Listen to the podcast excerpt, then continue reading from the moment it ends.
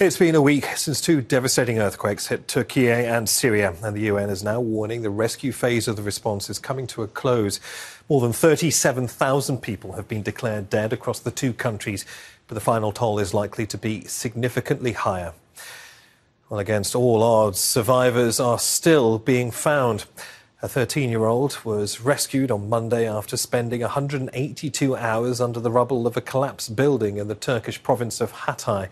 There have also been moments of hope and joy in the city of Adiyaman. A young girl who's been named as Mirai was also rescued. Crews are said to be close to reaching her older sister as well. The international aid effort is continuing, but supplies are running low in both countries.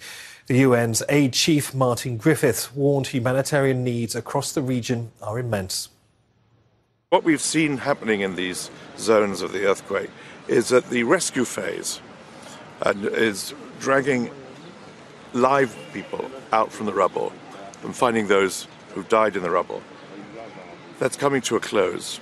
And now the humanitarian phase, the urgency of providing shelter, psychosocial care, food, schooling, and a sense of the future for these people. That's our obligation now. Well, anger is building in Syria, with survivors saying the international community has let them down. Aid has been slow to arrive in the rebel held northwest. Earlier, a Qatari aid convoy arrived at the Bab al Hawa border crossing to provide relief for people in northwest Syria.